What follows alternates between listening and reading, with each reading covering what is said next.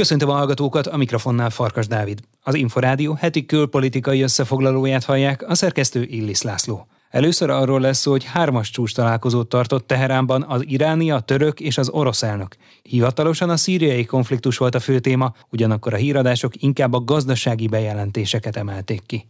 Az orosz Gazprom gázipari koncern 40 milliárd dolláros beruházást hajt végre az iráni olaj- és gáziparban. Ignát Márk kérdezte Szalai Mátét, a Külügyi és Külgazdasági Intézet vezető kutatóját, a Corvinus Egyetem adjunktusát. Egyelőre még csak diplomáciai jelentőségi ügy, aztán majd gazdasági jelentőségűvé is válhat. Az a baj ezekkel a megállapodásokkal, hogy ezek egyelőre még jogi erővel nem rendelkeznek, tehát nem kötött Oroszország arra, hogy ezt a 40 milliárd dollárt ténylegesen befektesse az iráni energiaiparba, és hát gyakran látjuk azt, hogy, hogy gyakran a végrehajtás nem követi a szép szavakat. Tehát igazából itt még meglátjuk azt, hogy ténylegesen mi valósul meg. Hát az biztos, hogyha ebből bármi megvalósul, az, az előnyös lenne elsősorban Irán számára, hiszen az iráni energia piac is eléggé szankciós környezetben kell dolgozzon évtizedek óta gyakorlatilag, és ezért hiányzik a külső befektetés, hiányzik a, a technikai fejlődésnek a lehetősége és a többi. Hogyha a Gazprom ténylegesen ott lesz az iráni energiaiparban, akkor ez, ez egy jó lehetőség lesz Iránnak arra, hogy fejlődjön, de hát nem biztos, hogy ez, ez meg fog történni. Mekkora beruházás ez? Hát ez a 40 milliárd dollár, ez egy, ez egy nagy összeg, tehát figyelmem méltó lenne, hogyha valóban megtörténne, és hát főleg, mivel nem tudjuk a, a megállapodásnak a részleteit, mert ezt nem hozták nyilvánosságra, csak egy-két címszavat tudunk róla. Ezek a címszavak viszont szintén jelentősek lehetnek. Igazából szerintem a legfontosabb az az, hogy ezek a befektetések nem csak a termelékenységet növelnék az iráni energiaiparban, de az export lehetőségeket és az export infrastruktúrát is bővítenék, ami fontos lenne Irán számára. A földgáz export az, ami, ami nagyobb jelentőségi lehet. Szó volt a különböző földgázmezőknek a fejlesztéséről, például az északi pasmezőről, ami a Perzsajből térségében van, ennek ettől kezdve geopolitikai jelentősége is van a térségben. Ugye Putyin orosz elnök azt is közölte, hogy előrehaladást értek el a Fekete-tengeri gabona exportról folytatott tárgyalásokon, sőt erről hamarosan megállapodást is aláíratnak az ENSZ közreműködésével. Ebben Putyin szerint nagy szerepe van Erdoğan török elnöknek. Mi az egyesség lényege és a jelentősége? Ha megkötetik a, a, a hét végén, vagy a következő héten, ahogy ezt ígérik a felek, akkor ennek az lenne a jelentősége, hogy körülbelül 20 millió dollár értékű ukrán gabona az kijutna a Fekete-tengeren keresztül a világpiacokra, és ezzel csökkentenék gyakorlatilag azt az élelmezési válságot, ami kialakult az ukrajnai háború következtében. Hogyha a millió apró részletet valóban sikerül Oroszországnak, Ukrajnának, Törökországnak és az ENSZ-nek kitalálnia, például az, hogy kibiztosítsa azoknak a hajóknak a biztonságát, biztonságát, amelyek gabonát fognak szállítani Ukrajnából.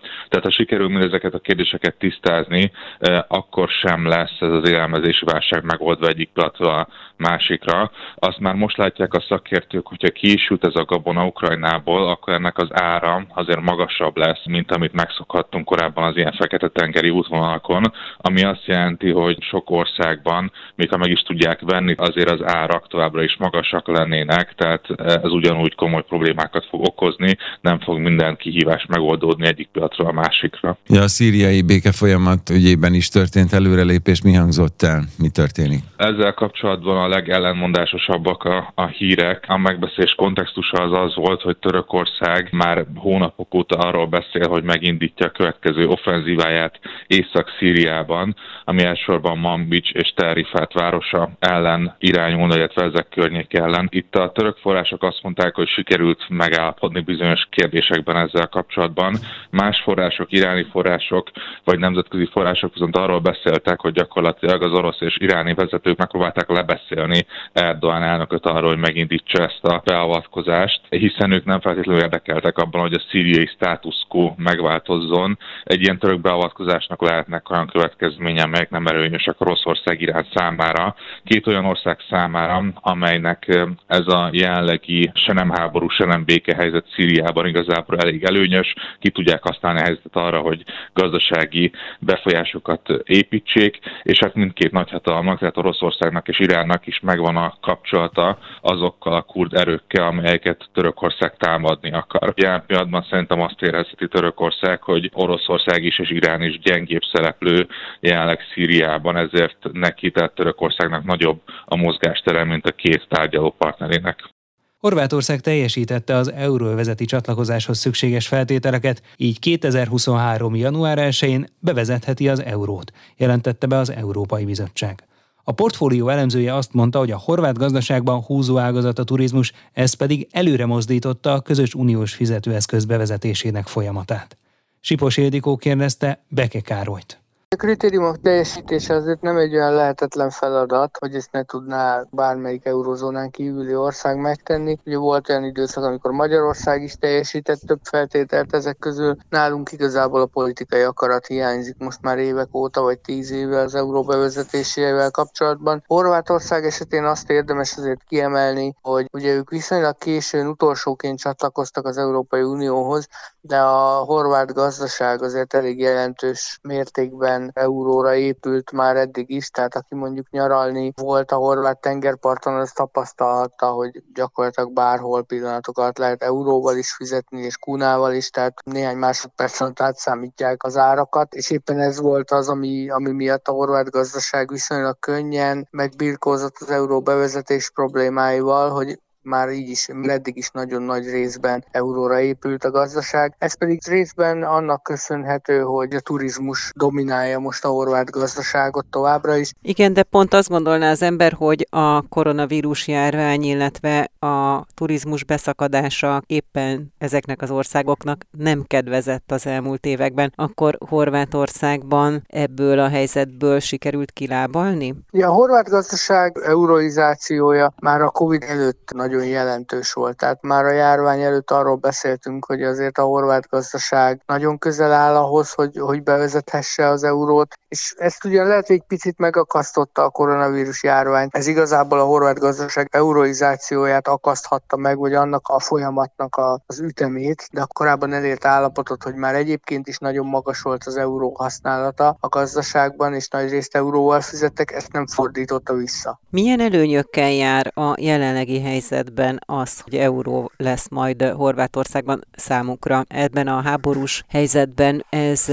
előnyöket hoz majd? Hát én azt gondolom, hogy a horvát gazdaság számára érdemi előnyöket nem fog hozni az, hogy hivatalosan is euróval fizetnek, tehát ők a mindennapokban ebből nem sok mindent fognak érezni, szépen lassan majd eltűnik a kuna és az eddigi kettős árfolyamrendszer, vagy kettős árképzés, hogy kunában és euróban is megadták az árakat, ez át fog állni fokozatosan euróra, és csak az euróban megszabott árakat fogjuk látni az üzletekben, de a gazdaság számára ez nem fog érdemi változást hozni, hiszen eddig is például a turizmusban a szolgáltatók nagy része eddig is euróban számolta az árakat. Ez jellemző azokra az országokra, ahol nagyon sok a külföldi vendégészaka, ott előbb-utóbb a turizmus most átáll automatikusan az euró alapú elszámolásra, hiszen nem akarja futni azt az árfolyam kockázatot, ami esetleg ebből adódik. De olyan szempontból sem lesz egyszerűbb mondjuk most Horvátországnak, hogy könnyebben fogja tudni kezelni az inflációt? Tehát nem lesz akkora inflációs nyomás a gazdaságon, vagy ennek sincsen semmilyen hatása?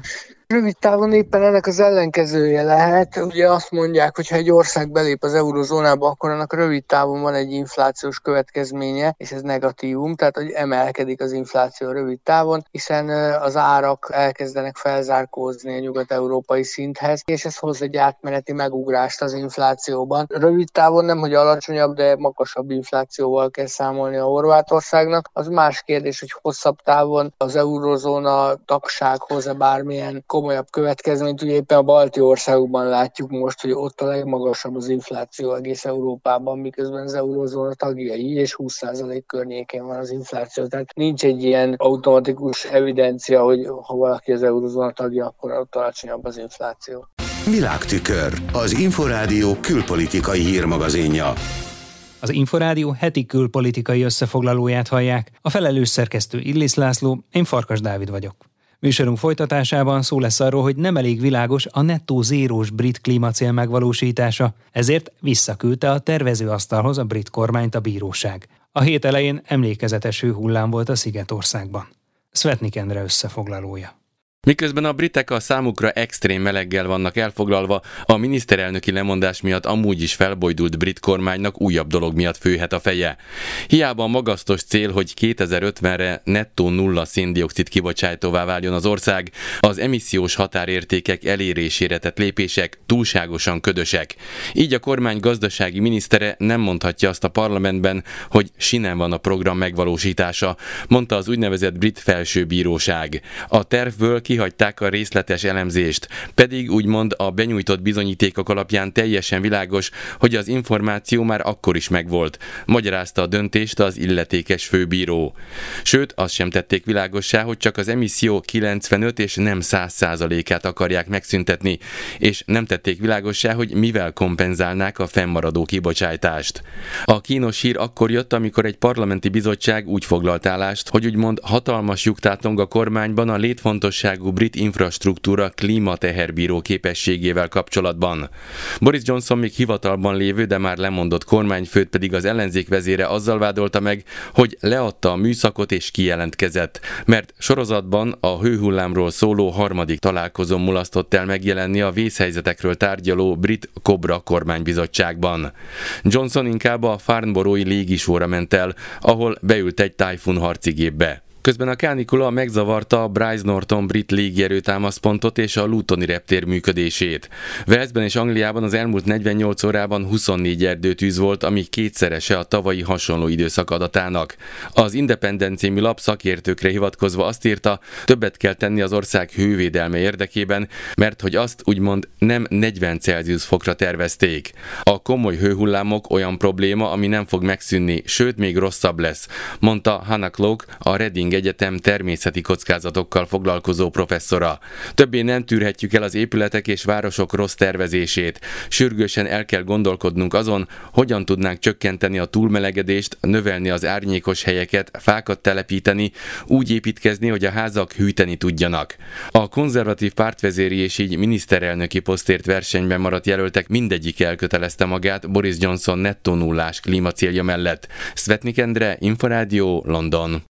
EP percek. Hírek, interjúk, háttérinformációk az Európai Parlament legfontosabb döntéseiről, vitáiról és azok hatásáról. Köszöntöm a hallgatókat, ez az EP Percek, az Inforádió Európai Parlamenti Hír és Háttérműsora. A mikrofonnál a szerkesztő Varga Mónika. Fél éve választották meg az Európai Parlament elnökévé Roberta Metzolát.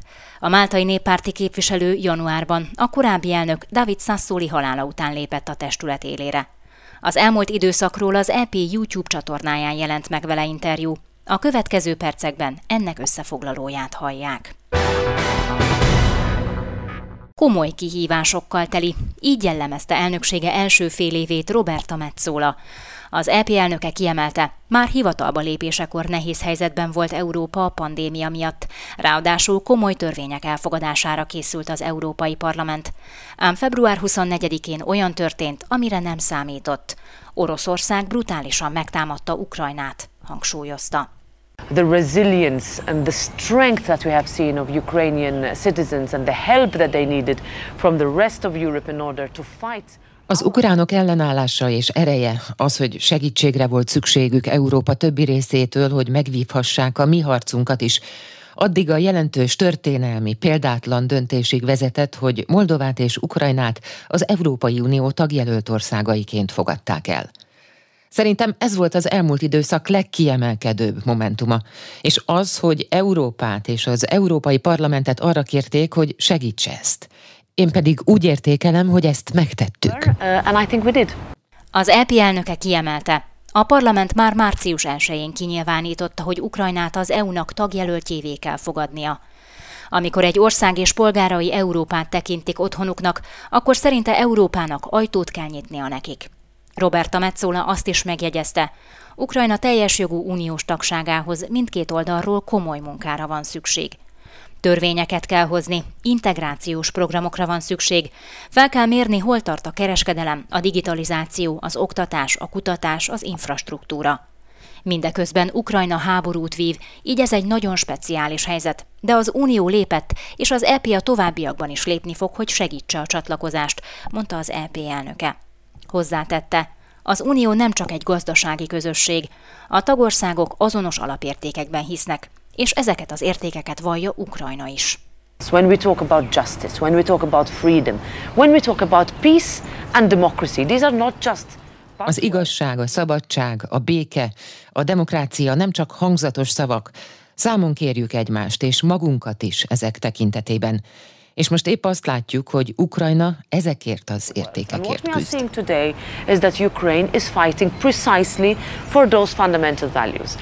Az EP elnök hozzátette, amikor április 1 találkozott az ukrán elnökkel, ő arról tájékoztatta, hogy az ukránok 97%-a támogatja az ország uniós csatlakozását. Ezen az úton segítenünk kell őket. Nem sugalhatjuk azt, hogy egy autokrata megfélemlíthet bárkit, vagy veszélyeztetheti egy ország szuverenitását és területi integritását, hangsúlyozta Roberta Metzola. Háborús bűncselekmények zajlanak a kontinensen, amit vissza kell utasítani és küzdeni kell ellene, úszta alá. Az EP elnök szerint az, hogy az unió támogatottsága ma magasabb, mint valaha, azt mutatja, hogy az állampolgárok a pandémia és a háború alatt rájöttek, hogy Európa igenis számít. I think they have shown Europeans that if there was no Europe, then the situation would be worse. That Europe matters and Europe can be more. And this is Szerintem ezek a válságok megmutatták, hogy a helyzet sokkal rosszabb lenne az unió nélkül, és Európa több is tud lenni. A következő hónapok is nagyon nehezek lesznek. Egyre súlyosbodó élelmiszer és energiaválsággal kell szembenéznünk. Rá fogunk jönni például, hogy Európa önmagában nem elég, ha energiahordozókról van szó.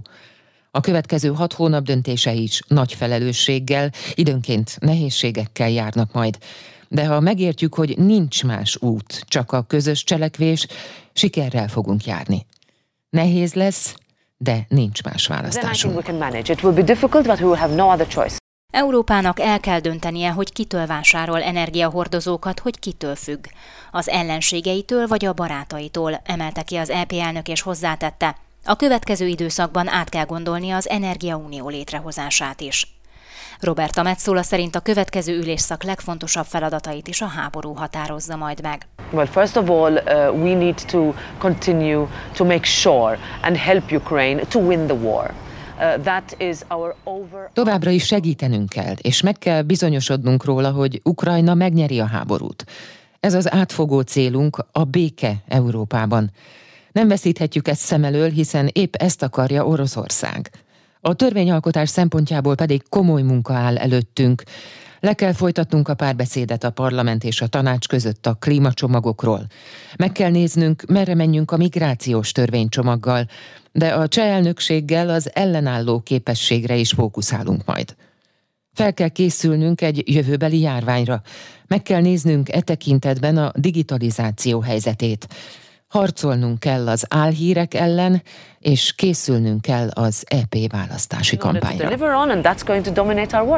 Roberta Metzola megjegyezte, szeretné, ha az Európai Tanács elfogadná a parlament javaslatát, hogy a döntéseknél elegendő legyen az egyszerű többség, és ne lehessen vétózni.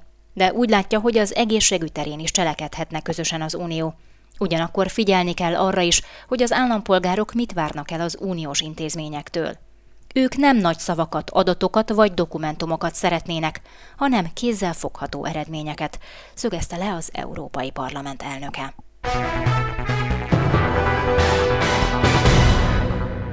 Ez volt az EP Percek. Műsorunk meghallgatható és letölthető a szolgáltatók podcast csatornáin, valamint az infostart.hu internetes portál podcastok felületéről. A műsor most átmeneti szünetre vonul. A korábbi szerkesztő Német Zoltán nevében is köszönöm eddigi figyelmüket. Varga Mónikát hallották. Az EP perceket hallották.